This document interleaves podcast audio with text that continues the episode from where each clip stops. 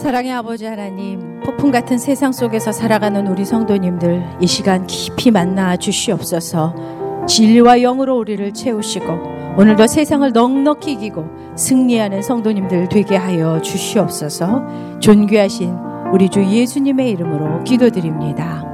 아멘. 새벽 예배에 나오신 여러분 한 분한 한 분을 주님의 이름으로 축복하고 환영합니다.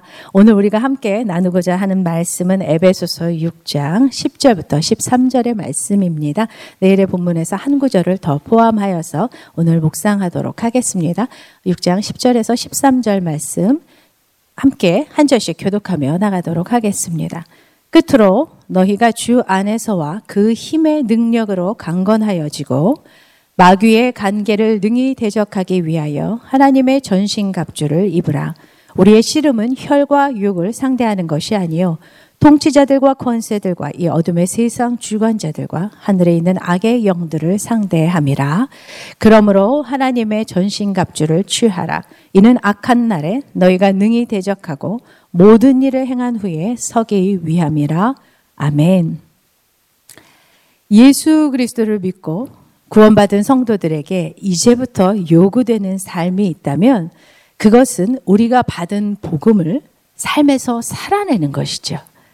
말과 행동을 조심하고 악한 마음들을 버리고 또 서로를 사랑하고 용서하고 용납하는 일 등등이 될 것입니다. 이런 삶이야말로 우리가 예수를 믿고 난 후에 하나님을 본받아 살아가고 있다라는 증거들이 됩니다. 동시에 성도는 이제 지혜로운 삶을 살아야 되는데 하나님께서 세우신 권위 질서를 지키는 것이라고 바울 사도는 말하죠. 부부 간에 또 부모와 자식 간에 또 더 나아가서는 상전과 종의 관계 속에서도 죽게 하듯이 충성을 다해야 한다라고 바울 사도는 우리에게 권면했습니다. 어찌 보면 이런 일들은 우리의 죄된 본성을 거스르는 일들이죠. 말씀 따라 살고 싶습니다. 그리고 예수님 닮길 원하죠. 그런데 우리는 육체의 본능을 따라 행동하고 싶은 마음들도 여전히 우리 안에 남아 있다라는 것. 이 큰 숙제를 끌어안고 살아가는 게 우리의 신앙의 현 주소인 것이죠. 사랑하고 하나 돼서 섬기기보다는 나를 높이고 또 시기하고 때로는 분노하고 때로는 내가 있는 그 모임들을 분열시키는 것들 이렇게 끊임없이 부딪히는 어떤 상황들이 우리 안에서 부대끼는 싸움이라는 거예요. 이게 바로 에베소 교인들이 넘어야 했었던 신앙의 큰 싸움이었었고 오늘날 우리가 살아가는 성도 여러분들과 목사인 저 역시도 매일의 삶에서 마주하는 영적 전쟁인 것입니다. 그런데 이런 영적 전쟁은요, 이론적이거나 어떤 흥미로운 상상의 스토리가 아니라는 겁니다. 저와 여러분들이 이렇게 마주하고 이 새벽에 함께하고 있는 것처럼 아주 실제적인 사건들입니다. 그리고 생명을 건 처절한 싸움입니다. 12절에 보면 영적 전쟁을 우리의 씨름이라고 표현을 하죠. 여기서 씨름은요, 레슬링을 의미합니다. 당시 헬라 문화권에서 이 레슬링이라는 것은 단순한 스포츠가 아니었습니다. 목숨을 걸고 하는 아주 맹렬한 싸움을, 맹렬한 전투를 말하는 것입니다. 이것만 봐도 우리가 하나님의 뜻을 따라서 산다라는 게 얼마나 어려운 일인지를 본문에서 우리에게 가르쳐 주고 있는 것이죠. 하지만 우리가 절망하지 말아야 할 것은 성도들이 마주하는 모든 영적 전쟁의 순간마다 우리는 혼자가 아니라는 사실입니다. 우리의 아바 아버지 되시는 하나님이 반드시 우리와 함께 하신다는 것이죠. 주의 자녀가 승리하도록 끝까지 도우시는 하나님이신 줄 이 아침에 믿고 오늘 주만 의지하며 나아가는 저와 여러분들 되시기를 축원합니다. 바울 사도는요, 에베소 성도들에게 영적 전쟁에서 너희들이 승리하기 위해서는 반드시 갖춰야 할 것이 있다라고 오늘 본문에서 가르치고 있습니다. 바로 하나님의 전신갑주를 입는 일입니다. 11절의 말씀이죠. 함께 소리내어 읽도록 하겠습니다. 시작. 마귀의 관계를 능히 대적하기 위하여 하나님의 전신갑주를 입으라. 13절도 한번 읽을까요? 시작. 그러므로 하나님의 전신갑주를 취하라. 이는 악한 날에 너희가 능히 대적하고 모든 일을 행한 후에 서기 위함이라. 초등학교 때 제가 태권도를 배웠습니다. 어제 최지훈 목사님은 체대 출신이라고 하셨는데 저는 음대 출신입니다. 그런데 어릴 적에 제가 태권도를 배웠습니다. 기본적으로 이제 운동으로 이제 몸을 풀고 나면 뭐 막기, 찌르기 뭐 여러 가지들이 있어요. 차기 이런 동작들을 배웠던 기억이 납니다. 그러다가 어느 정도가 지나면 이 겨루기 한 명씩 상대를 정해주고 겨루기를 시킵니다. 겨루기를 할 때는요 더 제대로 복장을 갖춰 입고서야 시작이 됩니다. 기본적으로 도복을 갖춰 입죠. 그리고 띠를 단단하게 맵니다. 그리고 나서 몸을 보호하는 호구들을 착용을 하는데요. 그 보호 장구를 말하죠. 머리 보호대, 가슴 보호대, 그 다음에 무릎, 팔, 뭐 이런 다리까지 해서 이렇게 보호대를 갖춰 입고 나서야 꼼꼼히 착용하고 나서야 겨루기가 시작이 됩니다. 사실 이 보호, 보호대들을 착용을 하지 않으면 상대 발길질 또 어떻게 보면 매서운 주먹으로부터 나를 보호할 수 있는 장치들이 없는 거예요. 그래서 번거롭지만 맞고 상처받지 않기 위해서 그것들을 다 챙겨 입을 수밖에 없었습니다. 이렇게 온몸을 보호장구로 단단하게 꼼꼼하게 다 둘러서 갖추고 나면 그제서야 이제 긴장감이 도는 겨루기가 시작이 됩니다. 사범님 신호가 빡 하고 떨어지면은요 기다렸다는 듯이 꼬맹이들끼리 큰 기합 소리를 내면서 서로를 차고 서로를 주먹질하면서 틈을 노려서 그 점수를 따거나 사범님의 칭찬을 받았던 기억이 납니다. 지금 생각해 보면 제가 참 좋은 태권도 선수가 되지 않았을까 하는 생각도 하지만 사범님께서 함께 배우던 남동생을 자꾸 겨루기 상대로 맡겨주시는 거예요. 그러다 보니까 이제 차마 동생을 때리지는 못하겠고 해서 갈등이 심해지다가 제가 하다가 이제 그만을 두게 됐습니다. 지금도 이 글을 제가 이제 쓰면서 태권도 생각을 하면 가슴이 막 뛰는 거예요. 근데 하고 싶어도 지금은 이제 무릎이 아파서 할 수가 없는 상태가 된 거죠. 우리가 예수를 믿고 옛사람의 옷을 벗기로 결정하고 새 사람의 옷을 입는 이 순간부터 우리는 원하든 원치 않든 이 전쟁터 한가운데 서게 된 것입니다. 마주한 대적으로부터 우리 자신을 보호하기 위해서는 그리고 그 전쟁에서 이기기 위해서는 우리는 반드시 하나님의 전신갑주를 입어야만 하는 겁니다. 바울 사도가 두 번이나 강조할 만큼 얼마나 하나님의 전신갑주를 입는 것이 영적 전쟁터에서 중요한 일인지를 우리가 알 수 있는 것이죠. 그렇다면 우리가 이 하나님의 전신갑주를 입어야 하는 이유에 대해서 구체적으로 오늘의 본문을 통해서 발견을 하기를 원하는데요. 11절에 좀 전에 읽으신 구절이에요. 마귀의 간괴를 능히 대적하기 위해서 너희들이 하나님의 전신갑주를 입으라고 말씀을 합니다. 마귀는요, 입술에서 처음으로 등장하는 말이 창세기에서 나오죠. 하나님의 말씀에 대해 의심을 불러 일으키는 일들을 마귀가 처음으로 합니다. 예수님도 마귀는 거짓말쟁이요. 거짓의 아비라고 말씀을 하실 정도입니다. 이런 마귀에게 크게 두 가지 목표가 있습니다. 첫 번째는 뭐냐면 세상의 복음이 전해지지 못하도록 방해하는 게 마귀의 목표입니다. 고린도 후서 4장 4절의 말씀인데요. 함께 읽도록 하겠습니다. 시작. 그 중에 이 세상의 신이 믿지 아니하는 자들의 마음을 혼미하게 하여 그리스도의 영광의 복음의 광채가 비치지 못하게 함이니 그리스도는 하나님의 형상이니라. 아멘. 믿지 않는 사람들이 주를 알지 못하도록 마귀는요, 문화라는 이름으로 교육, 정치, 미디어, 다양한 방법을 통해서 사람들의 생각을 흔들어 놓습니다. 마음을 빼앗습니다. 반기독교적인 정서들을 자꾸 실제적으로 만들어내고요. 어떻게 보면 교회와 성도들에 대한 그 미움들이 일어나게 하는 그 주체들은 사람이기보다는 그 뒤에서 조종하는 마귀들의 영향력이라는 것을 우리가 볼 수 있는 거죠. 요 사이에 교회들이 마주하고 있는 이 현실이 바로 그 현실들이 아니겠습니까? 또 이런 일들도 있습니다. 전도만 하려 그러면 어려운 일들이 생기죠. 온갖 방해거리가 생기고 어, 내가 전도하려는 대상들이 아프거나 뭔가 상황들이 생깁니다. 이것도 복음이 전해지지 않게 하려는 마귀의 방해인 것이죠. 두 번째, 마귀의 목표가 있습니다. 이미 믿은 성도들에게는 그렇다면 어떻게 하느냐? 하나님의 백성답게 살지 못하도록 방해하는 겁니다. 미혹하는 겁니다. 성도들은 성령 충만하고 하나님의 영광의 빛을 세상 속에 드러내면서 그 영향력을 선한 영향력을 미치며 살아가야 하는 게 성도들의 정체성입니다. 그런데 점점 시들어가는 꽃처럼 영적으로 무기력해지게 하고 또 세상이 좋아 보이는 것들에 그것들을 쫓아서 하나님과 점점 멀어지게 하는 것들 이런 것들이 마귀의 전략이라는 거예요. 그래서 우리가 비즈니스가 너무 잘 돼서 예배 드릴 시간이 없어요 라고 말한다면 그것은 비즈니스가 잘 되는 것이 결코 복이 아니라는 것입니다. 그리고요, 마귀는 우리의 약점을 지속적으로 공격해서 쓰러지게 합니다. 교만이면 교만, 음란, 거짓말, 그 외에 등등. 각자 자신만의 연약함들이 분명히 있습니다. 제 안에도 너무나 많고요. 마귀가 정확하게 우리의 그 약함을 압니다. 어디를 공격하면 이 사람이 또 쓰러질지를 정확하게 안다라는 거예요.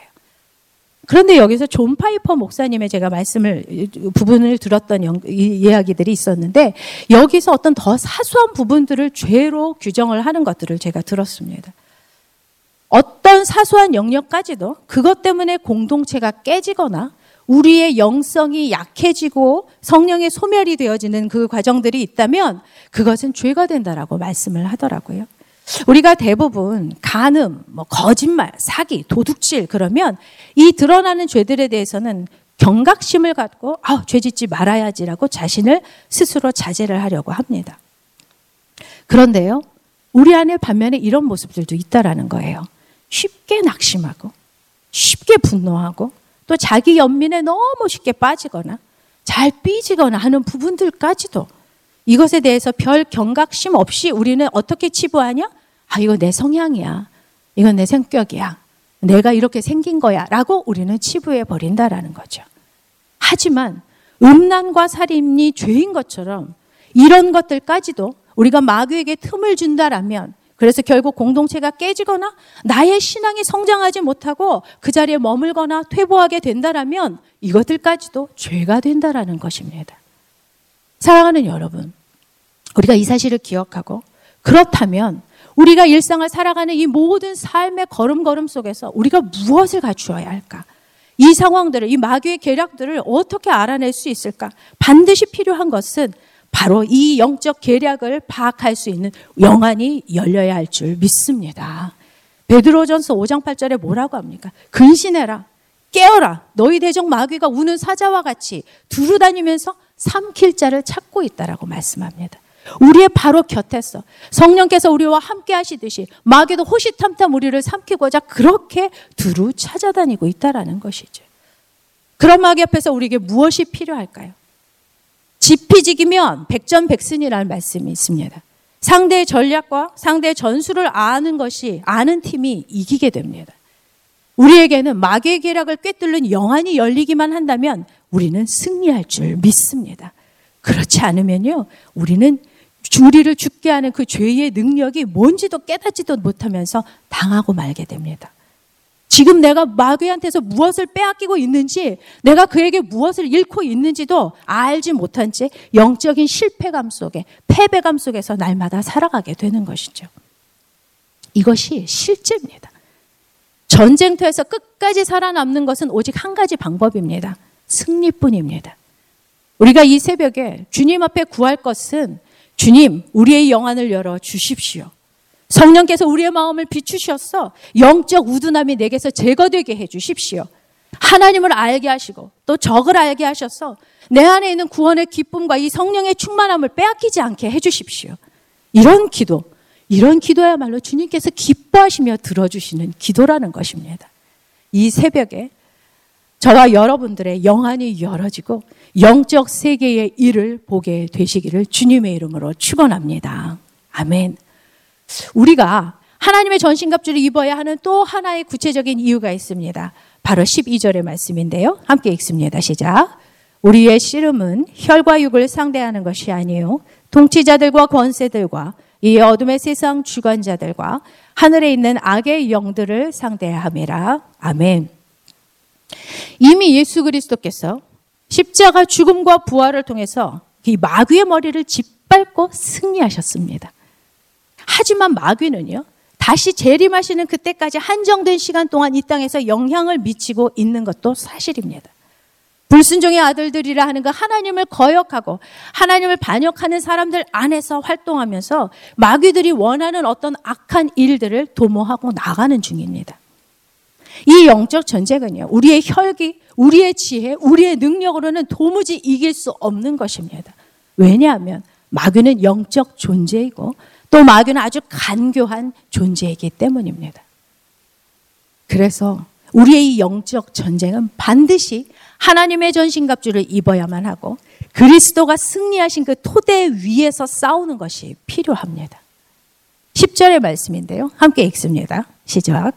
끝으로 너희가 주 안에서와 그 힘의 능력으로 강건하여지고 우리가 영적 전쟁에서 필요한 이 능력들, 이 에너지들을 도대체 어디서 공급을 받을 수 있을까요? 그리스도의 힘과 그 그리스도의 능력으로부터 공급을 받아야 한다라는 말씀입니다. 우리가 신앙생활을 할 때 정말 중요한 것은 우리의 능, 주의 능력으로 강건해지는 겁니다. 매일매일 매일의 삶 속에서 매 순간마다 주의 능력을 덧입어서 그로 말미암아 강건해지는 것이야말로 우리 성도들이 이 땅에서 살아나가며 최고의 목표로 이루어야 할 일들인 것이죠. 여기서 강건해진다라는 원어는요. 수동태 현재형입니다. 지속적으로 지속적으로 끊임없이 주님으로부터 그 능력을 체험 받아야 한다라는 것을 의미하죠. 전쟁터에서요. 포탄과 총알이 계속 지급되지 않으면 싸울 수 없습니다. 죽을 수밖에 없습니다. 마찬가지입니다. 영적 전쟁에서도 우리가 반드시 그 예수의 힘과 예수의 능력을 지속적으로 공급받아야만 우리는 싸우고 승리할 수 있는 것입니다. 우리가 이렇게 체험을 받아야 할 예수의 힘, 예수의 능력이라는 것이 과연 어떤 것인지 우리가 그걸 알고 받아야 되지 않겠습니까? 우리가 이제껏 에베소서를 쭉 묵상해 왔습니다. 그리고 이제 마지막 6장을 하고 있는 건데요. 여러분들이 묵상하셨던 에베소서 1장 20절부터 이렇게 쭉 보면은요. 하나님의 능력이 예수 그리스도 안에서 역사하셨다라고 합니다. 하나님의 능력이 예수 그리스도 안에서 역사하셔서 예수를 죽은 자들 가운데서 다시 살리셨습니다. 하나님의 능력이 예수 안에서 역사하셔서 이제 하나님의 우편에 앉아 계시게 하셨고 모든 만물들 통치와 권세와 능력과 주권과 모든 이름 위에 뛰어나게 하셨습니다. 그리고 만물을 그의 발 아래 복종하게 하셨다라고 말씀하고 있습니다. 그리고 하나님께서 성도된 저와 여러분들을 예수 안에서 함께 하늘에 앉히셨다라고 에베소서 2장 6절에서 말씀하고 있습니다. 사랑하는 여러분, 우리는요, 하나님의 능력으로 충만하신 그 예수님 안에 함께 거하고 있는 자들인 줄 믿습니다. 우리가 이 예수 그리스도 안에 있는 한 예수의 승리, 그 예수 이름의 권세는 저와 여러분들의 것인 줄 믿으시기를 축원합니다.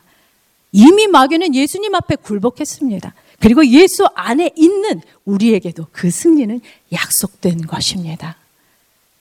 예수 그리스도의 힘과 능력이 나의 것이 되어지고 그 영적인 파워가 내 안에 지속적으로 흘러 들어오는 것.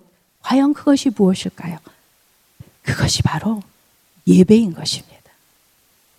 그래서 예배는요, 어마어마한 영적 스파크가 일어나는 예, 역사의 장소인 것입니다. 여러분들이 지금 그런 현장에 앉아 계신 겁니다. 계시록 12장 11절에 보면 이런 말씀이 있습니다. 믿는 자들이 어린 양의 보혈, 어린 양의 피와 주의 말씀으로써 마귀를 이겼다라고 계시록에서 말씀을 합니다.